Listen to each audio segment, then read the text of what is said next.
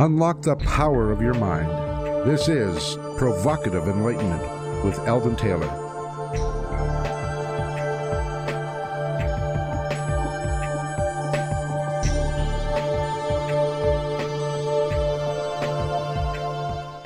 Welcome and thank you for joining us this afternoon. The next hour is devoted to learning something more, not just about the world of shoes and ships and sealing wax, but about how, what, and why we believe as we do. A time for the open minded, willing to challenge some of those old ideas behind what we think we know, who we are, and who we might just become.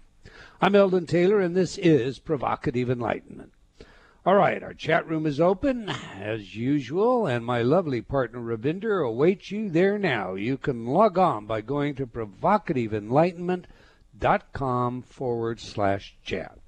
Ravinder, tell everybody why they should log on to your chat room. Because it's a fabulous chat room. And why else?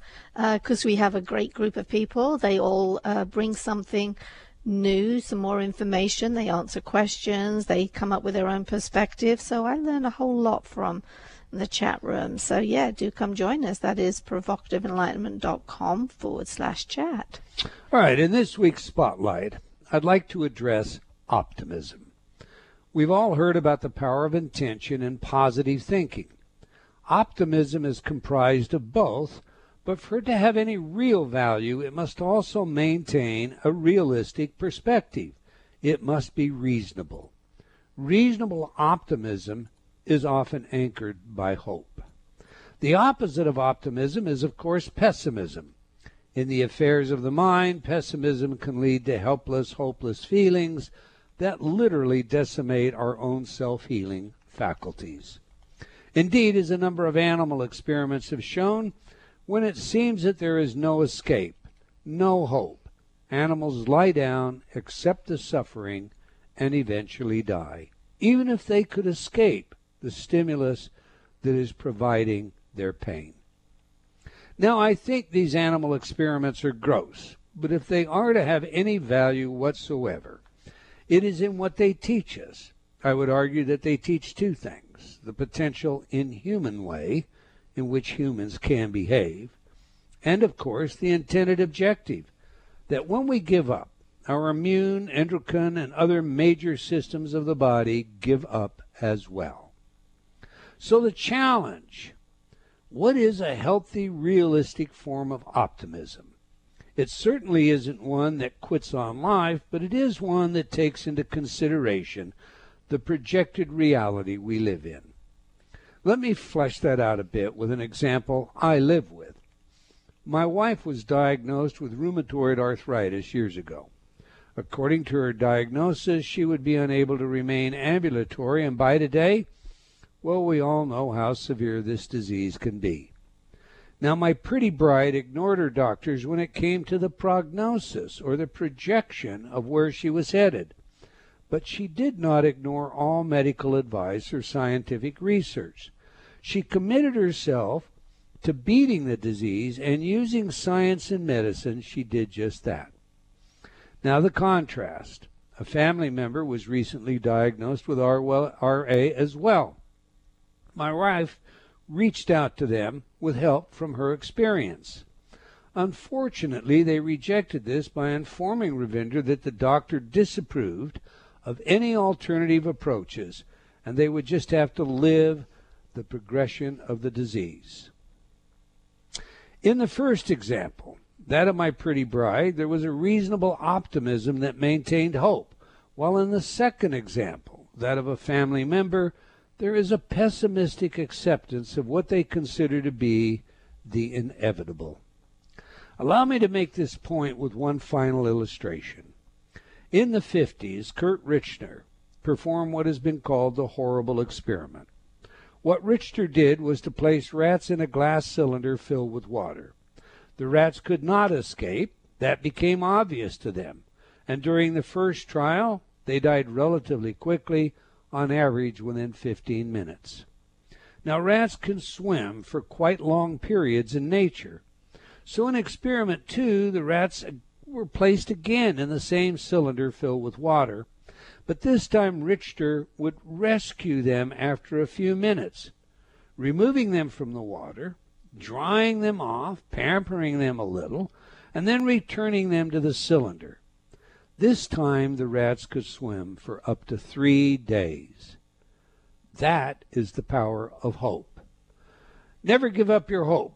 Reasonable optimism refuses to surrender because it is firmly anchored by hope. It is my hope that you will all remember this and hold on to hope right to the very last breath. And as a Star Trek fan, let me add, may you live long and prosper. Your thoughts on this, Ravinder? Yeah, I'm a Trekkie too. That's kind of cool. Um, I would have to second, first of all, you know, those animal experiments are truly horrible. And there is so much of that that goes on that is so unnecessary. They replicate and never mind anyway that's a whole subject by itself but you know when it comes to the um the self responsibility part of it the optimism you know I've actually had a few things where the doctors have said, "Oh, you know, that was it." I would have that. just like when I uh, first started wearing glasses. I started wearing glasses. What was I? That was around 30 mm. at the time, and um, I, I got my glasses, but I was determined to get out of them, and I did. And then I didn't have to wear glasses again for another 15 years, and then it was just reading glasses that I wear now. 15 or 50?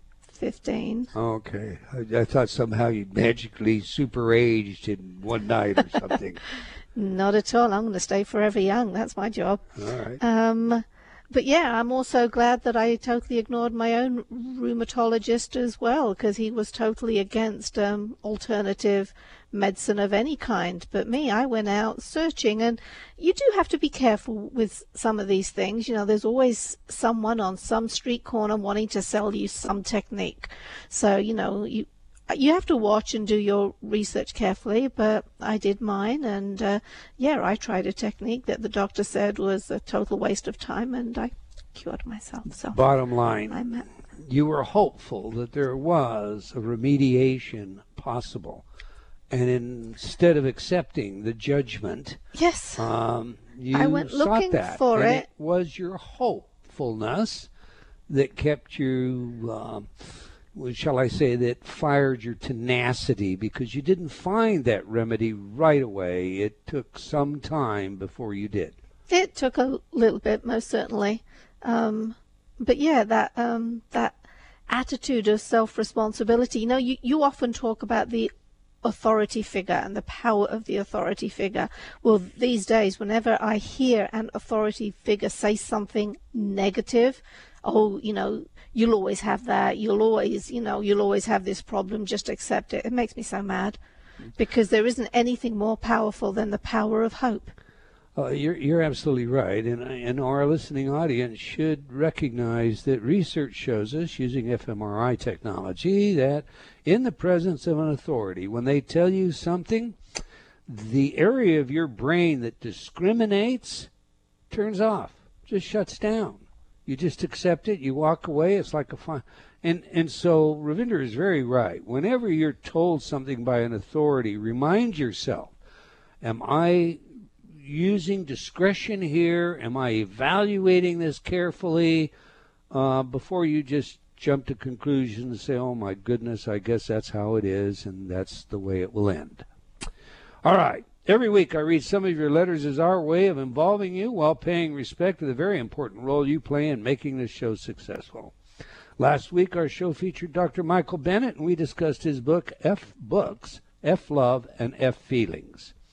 Joan wrote, What a great show. The bleep at the end of the show tells us all. Dr. Bennett is straightforward, if nothing else. He sure is, and thank you, Mr. Ryder, for catching that one. We don't need any FCC fines.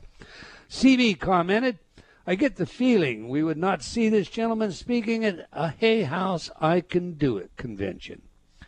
Uh, you know, CB, that's probably reasonable. Bennett is one of those folks that, um, you know, accept who you are and get on doing your best with it.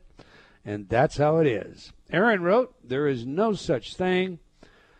I'm sorry. There is so much garbage peddled under the guise of self help today, promising riches and rewards by just imagining them, that we need more Bennett's telling us how it really is. Moving on, JT wrote this about my book Gotcha. As a physician and neuroscientist, I find myself engaged in frequent discussions of reality and the concept of free will. I begin by describing Dr. Benjamin Libet's early experiments on the timing of conscious awareness and his discovery of readiness potentials. Signals that can be picked up by scalp electrodes one third of a second before we register conscious awareness of a volitional act. This early work, later verified by fMRIs, suggests that we follow a pre programmed path in life with only a small window of time where we may, if we are focused and paying strict attention, affect a change. Dr. Taylor's Gotcha presents chilling information to help us understand how we are also guided by external forces which, for the most part, are not in our best interest at all, but work in concert to keep us in the dark with sheep like minds and actions. I give this book unequivocal thumbs up and a five star rating as is required reading for those of us in the process of waking up. Well, thank you, JT. And Andrea wrote, I used to use your InnerTalk programs about 15 years ago and I found them amazing. And now, because of life changes, I need to find some new ones and use them again. Please send the catalog. Well, your catalog's on the way, Andrea, and for any of you out there, you, you know, you can get a catalog online by just simply visiting InnerTalk, I-N-N-E-R-T-A-L-K dot com. One word. All right, that's all the time we're going to take for letters today, but I do invite you to opine by emailing me at Eldon, E-L-D-O-N, Eldon at eldontaylor.com or by joining me on Facebook. We sincerely appreciate your comments and feedback. Now to this week's show When Technology Fails with Matthew Stein. Today's guest has been with us before, but for those of you who might have missed that show, let me tell you a little bit about him. Matthew Stein is an environmentalist, best selling author, National Merit Scholar, MIT trained engineer, green builder, and recipient of the Straight T Award, MIT's highest athletic honor. As an inspiring speaker and visionary thinker, he is dedicated to helping people wake up and unite to shift our collective course from collapse to global renaissance. On the practical side of things, as an expert at self reliance, emergency prep, and survival, his writings and work help people prepare to weather the storms we are facing due to continuing climate change and ecological decline. He is the author of two best selling books When Technology Fails, a manual for self reliance, sustainability and surviving the long emergency, and When Disaster Strikes, a comprehensive guide to emergency planning and crisis survival. They're both great books. Ravindra and I use them as references. Um, and we'll be discussing both today. So, on that, let's get him in here. Welcome back to Provocative Enlightenment, Mr. Matthew Stein. Eldon, such a pleasure to be on your show again. Thanks for having oh, me back. Oh, it's indeed our pleasure. I've been looking forward to this conversation for some time. But for those of our audience who are not familiar with you, uh, Matthew, I'd ask you, you know, tell us a little bit about who you are and what motivated you to immerse yourself so deeply in the subject of disaster. Well, I grew up in Vermont, uh, skiing, hiking, uh, hunting, fishing, canoeing. Uh, my parents were avid outdoor enthusiasts, and uh, I've always liked working with my hands. And uh, been a carpenter in a building, uh, you know, built built houses and buildings, green buildings. But and people ask me, well, why would an MIT engineer write a book called When Technology Fails? I mean, I'm supposed to be a guy who kind of worships technologies and thinks that technology has got the solution to all of our problems, and yet I, I write this book about uh, the probable and likely failure, widespread failure of technology. And back in 1997, at that point in time, I'd had a 20 year practice of mostly daily meditation and prayer. And uh, I made a very generic request in the beginning of my morning session of meditation. And I got a bomb draft in my lap that day. I received instantaneously dumped into my head a massive pictorial sort of three dimensioning three dimensional holographic storyboard outline like like artists will sketch out scenes from a movie to help a producer or director figure out how they want to structure various scenes in a movie. So I received the same kind of outline, but it was for a massive book project to help people live more sustainably and more self-reliantly, and to plan for and deal with long-term uh, failures in our central systems, meaning you know long-term grid down, long-term financial collapse, long-term nothing much in our technological society functioning for a, a very significant period of time, probably most likely running into multiple years. And so that was really quite a rude shock.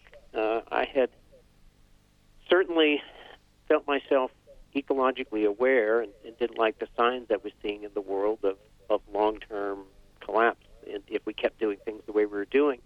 But I kind of thought it was you know way out there and I didn't have to worry too much about it, maybe for my kids but not for myself.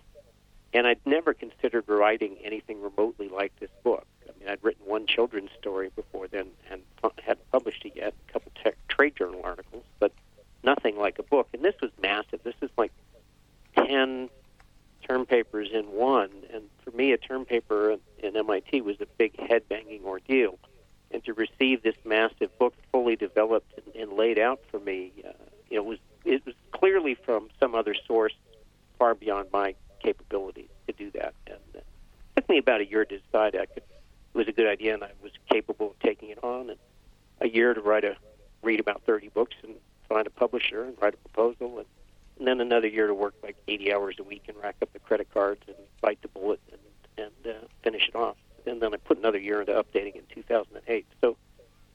It was a huge project and and uh, kind of I was a bit of a reluctant person taking it on. It, it took me a while, quite a while, to uh, decide I was up to the project. Let, us pursue that for a minute if we can, because the titles to both of your books suggest that you know, some massive failure, perhaps even on a global scale, um, is imminent. Um, you receive this from a source outside of yourself. Well, just, you know, um, I don't know if you think it's collective consciousness or a divine essence, but um, so my question would be, Matthew, do you believe that it is imminent that we are going to go through disasters and technological failures, and we should all be just preparing for that? I believe it is imminent in the sense that uh, I'm 60. I'm quite healthy. Uh, I've been an athlete all my life. I eat, you know, healthy and meditate and and try to take care of myself. I believe that I'm going to see it. Uh, I believe that collective consciousness of humanity may choose to make different decisions and alter the path we're on to lessen the crash. Uh, I, I, the longer we take to change the way we do business in the world, and and, uh, and as long as we, the longer we refuse to acknowledge that we're destroying the natural systems of the world that make life livable for humans and other mammals on the planet and pleasant, um, then the then the less likely that the crash won't be extremely severe. And so um, there are several black swan events, things like solar storms and EMPs, electromagnetic pulse from a terrorist attack, uh, or uh, perhaps a, uh, a pandemic that could cause the collapse to happen very quickly and catch most people by surprise. But you know, if we don't have an event like that, then certainly between the degradation of the oceans, the degradation, the, the, the changing climate, uh, the population that's uh, consuming resources the, on the earth faster than they can regenerate, a whole variety of things. I've identified six trends converging on collapse in an article I wrote called The Perfect Storm Six Trends Converging on Collapse. So, the natural consequence of just continuing on our exponential growth that we've been on for thousands of years uh, but it's coming to a head right now. Uh, we're we're going to collapse these systems if we keep doing business as usual. There's like no way around it. We're on a finite planet, but we're pretending like it's infinite. We can grow and consume the Earth uh, as much as we want, or as long as we want, with no consequences. And that's becoming clear, I think, to most people nowadays that uh, that we just can't do that. That that you know what seemed like we could go on forever a couple hundred years ago, we're, we're clearly running into natural limits now.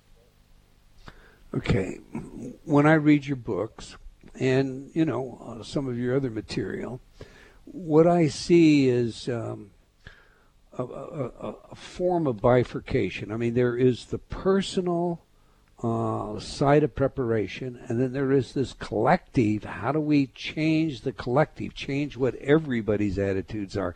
So let me divide that a little bit here in, in our discussion. On the personal side, if we take on some of the more controversial areas, such as self defense, what's your attitude towards guns? And should every home uh, have a weapon inside of it? Well, my attitude towards guns is, you know, I'm, I'm sort of a reluctant gun owner myself. Um, I'm not a, a real gun. I'm not a gun enthusiast. There's many things I'd much rather do with my time. I acknowledge that in the event of a collapse, having something for self-defense or hunting if necessary, or for trade and barter for any of those reasons is, I believe, a, a good thing to have. But that's naturally a personal decision. I do believe in the power of community and that you're much stronger united with other people than you are alone. Um, think about medieval times people traveled in caravans because there were bandits that would kill, rape, and take everything you had, and maybe you'd be left alive, and maybe you wouldn't when they were done with you. So, in order to avoid that nasty end result, you you had to travel in groups, or there was safety in numbers. So, you you know, if you're not in favor of having a gun and you're partnered with other people that perhaps have different views, then at least you have that safety in numbers and community. And I don't believe anybody can know and do it all. And the well armed uh, lone wolf survivalist, if he's way out in the boonies and nobody knows where he is, he'll probably be fine. But if he's not, then somebody who's meaner and tougher and better organized than him is probably going to come along and take all of his stuff away and perhaps leave him alive and perhaps not. You, know, you just don't know the outcome of that. I don't. I, I hope that I never actually have to shoot somebody in my life to protect myself or somebody else. Uh, I hope that's something that never comes to me. But I also acknowledge that in desperate times, uh, you know, you might need it. I certainly wouldn't use it to take some stuff away from somebody else, but if I needed to protect friends or family or others, then I think that's the worth a, a reasonable objective. So, adequate preparation, really, if you were counseling your, your own sons, would be to own a weapon and take an attitude such as that that you have, uh, that it is, for all intent and purposes, uh, a method of protection uh, in the worst possible scenario. Protection, trade and barter, possibly hunting. The, the the fact of the matter is, growing up in Vermont, I, I don't hunt now, but I did as a child. And uh, the last day of hunting season, nobody wanted to go hunting on the last day; they wanted to go on the first day. And uh, the truth, the truth is that in a collapse type scenario, it would be like the last day a hundred times worse. So your chances are much better knowing how to forage than using a gun for hunting. And, and there's a lot of people who think that well, I got a gun, I go hunt, and I'm a manly kind of guy. But there's a an interesting anecdote I'd like to tell on that that that sort of illustrates this point. Now, I was on the radio about ten years back with a guy from Arizona who teaches primitive living skills and survival. They learn how to do things the Native American way, you know, you know foraging and and right. snares and all that kind of stuff. And after a week of learning these skills, they typically go out. They go out in the wilderness for three days. They're not solo; they split split into groups.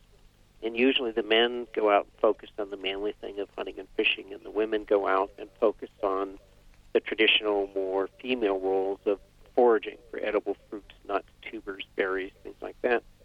And he said, almost invariably, come day three, the uh, the women take pity on the starving men and laugh at that one, and and share their bounty that they foraged because they find that the men, especially in Arizona where he teaches, uh, without modern tools like fishhooks, guns, and knives, um, are pretty they're not very successful at hunting for their food, whereas the foragers uh, are far more successful. So uh, that, that's something well to remember. Is is the and so I would encourage my son to develop self-reliance skills, to develop self-healing skills, because you can't just go around the corner to your local pharmacy or doctor. To develop, um, you know, various a whole variety of things that could make one useful in a situation where you can't go to Costco and you can't go to the grocery store and there's no gas coming out of the gasoline pump and there's no water pumping out of no potable water that's coming out of the water system nor are sewers uh, working. Gotcha. Well, we'll talk a little more about that after the break. We have a hard break coming up here. So, we're speaking with Matthew Stein about his books, When Technology Fails and When Disaster Strikes. You can learn more about our guest by visiting his website, whentechfails.com. Now, we have a video for you in our chat room featuring our guest discussing ways to avert non sustainable programs that can lead to disaster and failure. So, if you're not in the chat room already, now's the time to get over there. And you can do that by going to provocativeenlightenment.com forward slash chat. We'll be right back. You're listening to Provocative Enlightenment with Eldon Taylor. Change has never been easier. Whether you wish to lose weight, stop smoking, build better relationships, become creative, enjoy ultra prosperity, or simply relax and promote self healing, InnerTalk has been repeatedly demonstrated effective in the most rigorous of scientific studies. Our customers love InnerTalk. Sean wrote, I have struggled with bulimia for over 30 years and have never been able to lose weight without restoring to it until I used InnerTalk. Vicky wrote, My hubby has been using the Stop Snoring CD, and already his dangerous and raucous snoring levels have stopped. Celeste wrote, I recently graduated from Taft Law School with honors. I'm writing to tell you how much your InnerTalk CD, Excel in Exams, has helped me. With over 300 titles to choose from, there is something for everyone. Check it out today by going to innertalk.com.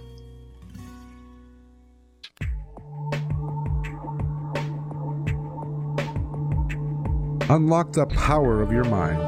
This is Provocative Enlightenment with Eldon Taylor.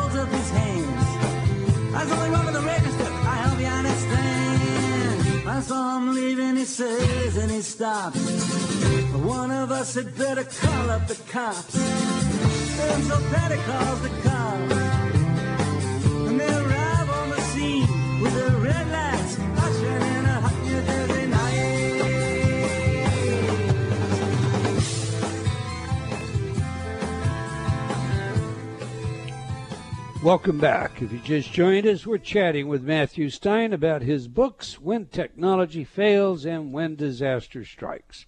You can learn more about our guest by visiting his website at whentechfails.com. Now, we ask our guests for their favorite music, music that has some true significance to them. As you know by now, music psychology is a new field of interest for me and a field of research with practical relevance in many areas, including intelligence, creativity, personality, and social behavior. So, on that, we just played some of The Hurricane by Bob Dylan. Tell us, Matthew, why is this music important to you, and how does it inform us about who you are? Well, um, Rubin Carter is the man known as the Hurricane, and he Mhm. was on track to be, I think, like medium weight boxing champion of the world, and he was falsely accused of murdering people, something he had nothing to do whatsoever. He wasn't anywhere near there at the time, and uh, he was imprisoned. I mean, you know, he thought it was a stupid thing and it was done, and they ended up, you know, jacking up charges against him and getting people to lie, and and he spent many many years in prison, and yet he maintained his character this entire time. He he did not become bitter. He did not let it totally ruin him, even though you know financially and his life was ruined in in, in respect to spending the best years of his lives behind bars for on false charges. But he maintained his character until the day he died, and so I just you know that kind of courage and strength to stay true to who you are in spite of circumstances is, is to me very, just very inspiring. I love it. I love it. You have a chapter in your book, sir, When Disaster Strikes, that is, that deals exclusively with surviving a, a, a nuclear disaster. And we've got all kinds of stuff going on in the world, and there are some that believe we're living on the edge of a nuclear disaster, and if not from a rogue country like North Korea, uh, then from a dirty bomb carried by a terrorist, or perhaps another nuclear power plant failure. So, two part question, sir. Is it truly reasonable to expect to survive such a disaster, and if so, how? Well, it's it's totally reasonable to expect to survive the disaster, a disaster like that. Um, in things like both a, a dirty bomb and a nuclear meltdown, on the scale of things, are are, are things that are quite survivable, and uh, you simply dirty bomb especially, you just simply have to get out of the affected zone, and there's not going to be the, the main problem with the dirty bomb is that there's going to be large areas that uh, it'll destroy the businesses within those areas because nobody will want to come there, uh, you know, because it's polluted with stuff. But your chance of actually getting a, a, a dose that causes you to be sick or, or, or fatally injured is, is pretty slim. In the nuclear meltdown, it's much more long term and insidious than the dirty bomb, uh, in that the downwind people, um, and that can be all over the place, stand a chance for uh, long term sickness and illness and death and disfigurement and you know, multi generational uh, birth defects. So, for instance, you know, outside of Chernobyl, there's areas 150 miles away from Chernobyl that are not inhabitable today. So, if you look at the map, it's, it's available on Wikipedia. If you look up Chernobyl, you'll see these hot zones where the debris settled from Chernobyl, and they're not all right next to Chernobyl like you think. Some of them are a long ways away, and they're permanently, you know, for generations to come. Nobody can live there, where they risk uh, illness and death. And supposedly, you you know, if you read some stats, they say, oh, only a couple hundred people died in Chernobyl, no big deal.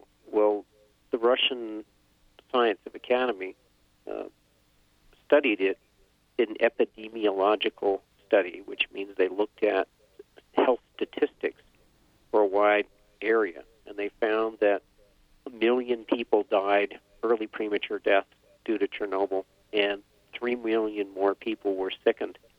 So Chernobyl AIDS, which is acquired immune deficiency from the radiation poisoning, is very, very common in all over, you know, widespread areas, and uh, the Chernobyl necklace, thyroid tumors, is just like 25%, 30% of the people in the villages around Chernobyl have them, and you know the children are sick. And you're seeing this happening to a lesser degree from Fukushima in Japan, and and now they're forced doing forced resettlement. Uh, well, not not forced, but they're they're encouraging people to resettle back into Fukushima, and they're taking away their government subsidies to help them live because they had to abandon their homes. So they're now saying, "quote It's safe now. You can go back to your homes." Uh, you know, we cleaned it up.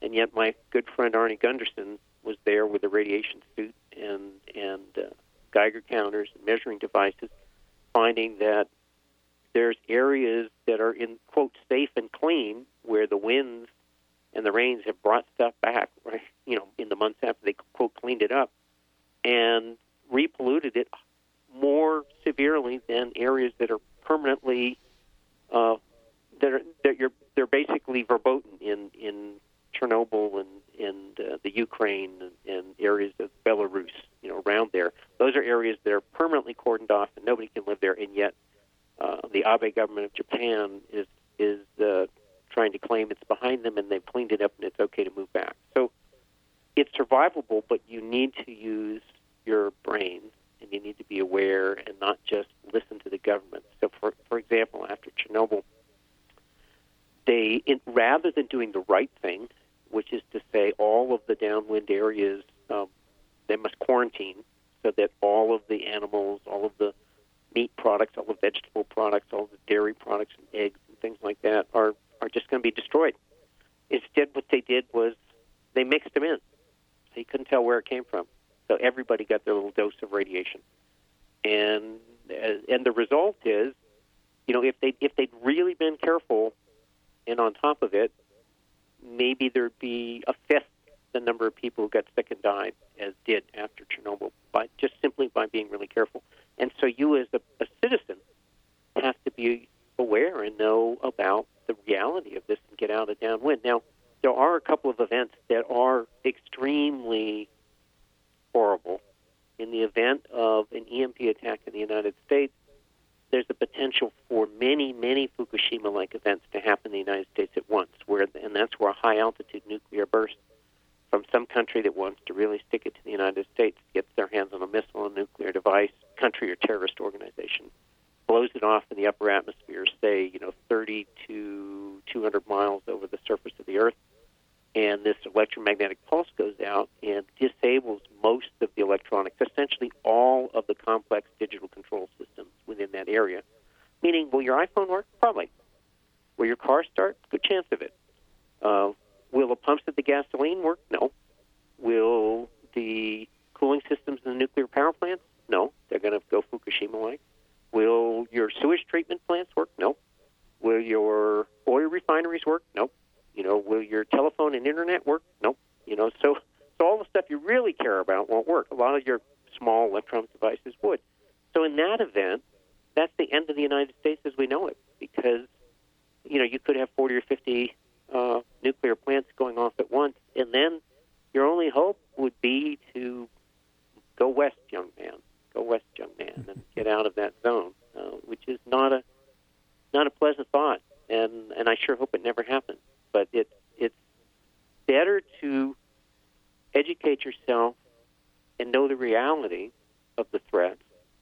So if that day ever comes, then you can make appropriate actions and you can take some precautions ahead of time, like having some N95 air, ma- you know, masks, like painter masks at the hardware store, and water filters, and, and air filters for your home. Things, you know, certain basic stuff that's not real expensive some extra food, the ability to move on down the road if the car doesn't work, you know, all of those things that you hope will never happen. You know, in emergency preparedness, like car insurance, nobody I know who bought car insurance says, "Gee, I'm insured. I want to get in a head-on collision today." You know, you, you hope you never use that insurance, and I hope that I never need the emergency preparedness stuff. Unfortunately, uh, the indications are that one way or another at some point in my life, unless I die younger than I appear to be, that uh, they'll end up having to use it someday. So, but you know, if I never use it, great. That's wonderful. If I don't have to use any of this stuff, I'm I'll be overjoyed. Gotcha. Let me ask you this, since you brought up Fukushima. Uh, we're hearing all kinds of stories about contamination in uh, in the fish um, in the Pacific now, and uh, how it's reached uh, California coast, and food growers uh, are aware of it. You know, what, what is the situation, truthfully, there, Matthew? Well, my truthful opinion is that it's getting into the food chain, primarily in the fish. Um, uh, produce. I certainly wouldn't want to, you know, have kelp produce from anywhere near Japan or that part of the world. It's, it's. I still eat salmon uh, to a small, you know. I feel like the benefits of the omega threes are really good for my body, but I also take Modifilan every day, which is a, a juiced kelp extract. And what the after Chernobyl, there was various Russian scientists figured out that these uh, this juice dried kelp extract called Modifilan, M O D I F I L A N. I don't make any money off it. I don't sell it myself. But it's modifilan.com. They found that it chelates to heavy metals. So what it does is when you take this kelp extract, it bonds to strontium, uranium, plutonium, but also things like mercury and lead, and helps your body pee them out through your urine. And so it's got a lot of great bioavailable iodine and other micronutrients and it and it also dumps the heavy metals. So just to as a matter of you know that's more of my insurance. I take a couple capsules of Modifilan every day, so that uh, the trace amounts are coming my way. Hopefully, my body will take care of them and dump them out rather than hang on to them and perhaps lead to a cancer downstream. So, so I use I use my head, but if, for example, um, I was much closer to it, or it gets a lot worse. Like if the spent fuel ponds in Fukushima start burning into the atmosphere because, for example, there's these blown up buildings that have 10 Chernobyls worth of old fuel rods on top of them, and the buildings are quite rickety. And if another earthquake came along and toppled the remaining structures at Fukushima, and those fuel rods, once they're out of water, um, they'll start burning like Roman candles. They they're encased in a material called zirconium. plain steel would get brittle and fracture because the radiation levels are so high in the fuel rods. So they encase them in zirconium. But zirconium burns like magnesium when it when it gets really really hot. And so uh, after Fukushima, I, I saw them spraying the reactors with huge fire hoses, and I thought, don't, what kind of idiots are these guys? You know, they don't they know they can't cool a reactor core by spraying water in the outside of the building. Well, they weren't as stupid as I thought. My good friend Arnie Gundersen, who was number one in his class in nuclear engineering, uh, gave me some lessons on nuclear. I'm, I'm a mechanical engineer, not a nuclear engineer, and he, he educated me quite a bit on the subject. And it turns out that on top of the roofs of those buildings were 10 Chernobyls worth of fuel rods and the water was no longer being pumped into those ponds, so they were going to start boiling dry. And so those engineers knew that they it was absolutely critical that they keep water in those ponds. And that's what those big fire hoses were all about. They weren't trying to cool the reactor cores; they're they were just keeping water in the ponds, so they didn't have a Chernobyl-like fire burning, you know, ten Chernobyls worth of radioactive material into the atmosphere and sending it all over Japan and all over, you know, across the world. So it's a it's a serious event. Um, you know, Fukushima and Chernobyl were both extremely serious events with large consequences on populations that were polluted by significant amounts of the material. Are we getting polluted significantly in the West Coast? No. But one particle of plutonium that lodges permanently in your lungs is enough to give you lung cancer over time. So it's a statistical crapshoot. Um, if you happen to get enough stuff concentrated the food chain into your body, or if you happen to breathe something in, ingest it, and it gets lodged in your body, you know, 10 years down the road, how are you going to know it was Chernobyl or Fukushima that caused it? How are you going to know? Interesting. Interesting. Not exactly inspiring, but interesting. No. Let me ask you this. I mean, Matthew, you, you're you're a very spiritual person. You're a meditator. This, uh, you know, your work is very comprehensive, and and I will accept that it was just given to you. Um, so that all tends to lead me to two conclusions. The first one is it must be something that's important or it wouldn't have been given to you. And that bears relevance on how we live every day now. Uh, the second one is what it must be like for you, you know, optimistic, spiritual guy. You you, you teach blind people to ski. You're an athlete. Uh, what it must be like for you to be continually immersed in all this, you know, fear and uh, and whatnot. Well, I'm not so much immersed in fear as I'm. I feel that you know knowledge is power, and that I've been gifted this to help people awaken. One is so that you can be ready for you know various levels of things falling apart in our world, and two that if enough people awaken, you know we might actually change the course so it's not so cataclysmic. And you know on, on the one end of the, of the things, it's like uh, everything totally falls apart and most of the population dies. And on the worst scale, it's an extinction event where mammalian life is gone because we blew it so badly.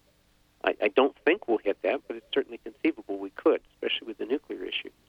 And on the other level, it's it's actually waking the planet up to the point where the people of the world take their power back and say, "Look, we're conscious beings. We're stewards of this amazing planet.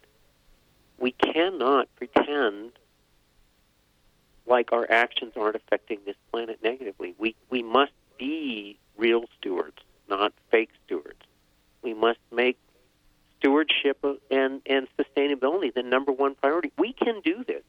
When in World War II, after Pearl Harbor, Roosevelt uh,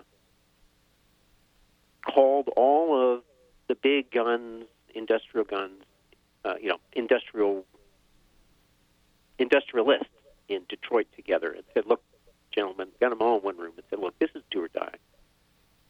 We we either get behind this war effort 100% and defeat Hitler, or you're all going to have German bosses, and most of you probably will be executed, and and our world will never be the same.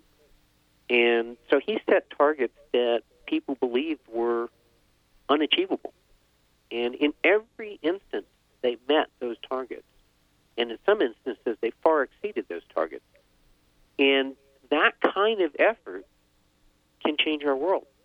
That kind of effort can bring about global renaissance. So it's not just all about gloom and doom. It's also about saying, look, we've got ourselves into this mess. Mother Nature will get out of this mess in a very unpleasant way for human beings. And most, if not all of us, will not survive if we continue disregarding the natural rules of Mother Nature. But we can step up to the bat. We can do a program with a priority along the lines of defeating Hitler. And we can turn this around and build a global renaissance and build a planet that is that stewards the planet properly, that, that treats nature and the natural systems of the world as critical functions that, that must be preserved and must be protected if we're all going to survive and and so we can do that. So so you know there there is an optimistic view here, but in the reality also you need to do what's right for yourself, your family, your community, your country, and the world. So I I see action on all levels, and that includes being ready on on the personal level for myself and family. So if that day comes, my family doesn't have to be drinking out of a ditch and looking at me like, you know, why didn't you do something? you knew this day might come, and now I've got diarrhea and I'm vomiting and I can't hold anything down and I'm sick as a dog because I had to drink out of a ditch and there's you know ten thousand or a million or a hundred thousand people peeing and pooing everywhere and and I'm not protected. And and you knew you could for you know a few dollars have prevented this situation. So so there's I'm saying be practical. Be positive be practical. Be positive and real don't be unrealistically optimistic, Pollyanna, but don't mm-hmm. focus on all the negativity and darkness either. But but be real. Be real. Well, that was the subject of uh, our spotlight today. We have about one minute, and you know I want to turn a second to the collective because that's where you are and the population expansion on the planet. It's estimated that we'll have ten and a half billion people between the years of 2040 and 2050. There are all kinds of positions on this advocates that want sterilizations in some countries, etc. What are your thoughts in 30 seconds, sir? We must educate the women of the world We must be stewards of the world. We must make that a priority. When women are educated and brought and lifted up, they take care and control over their bodies and the reproductive side of things. And if we don't do that, we're going to lose the planet because in the last 10 years, more people were added to our population than from the time Jesus walked the earth until Abraham Lincoln. Get that through your head. Jesus to Abraham Lincoln, 1800 years. The last decade, we are adding more. And every decade, we're doing that. We cannot keep that up. We must be proactive, or Mother Earth will be ruthless in its response to our irresponsibility. All right. Two books When Disaster Strikes and When Technology Fails I have earmarks. Oh, I don't know. There's probably 20 earmarks, little tags on both books. It's two books you want to have and you want to have in your home. And um, I can't recommend them more than that. I want to thank you, Matthew, for your work and for your willingness to share it with us. We've come to the end of another episode of Provocative Enlightenment. I want to thank all of you for joining us today. And until next time, wherever you are in the world, remember Believing in yourself always matters.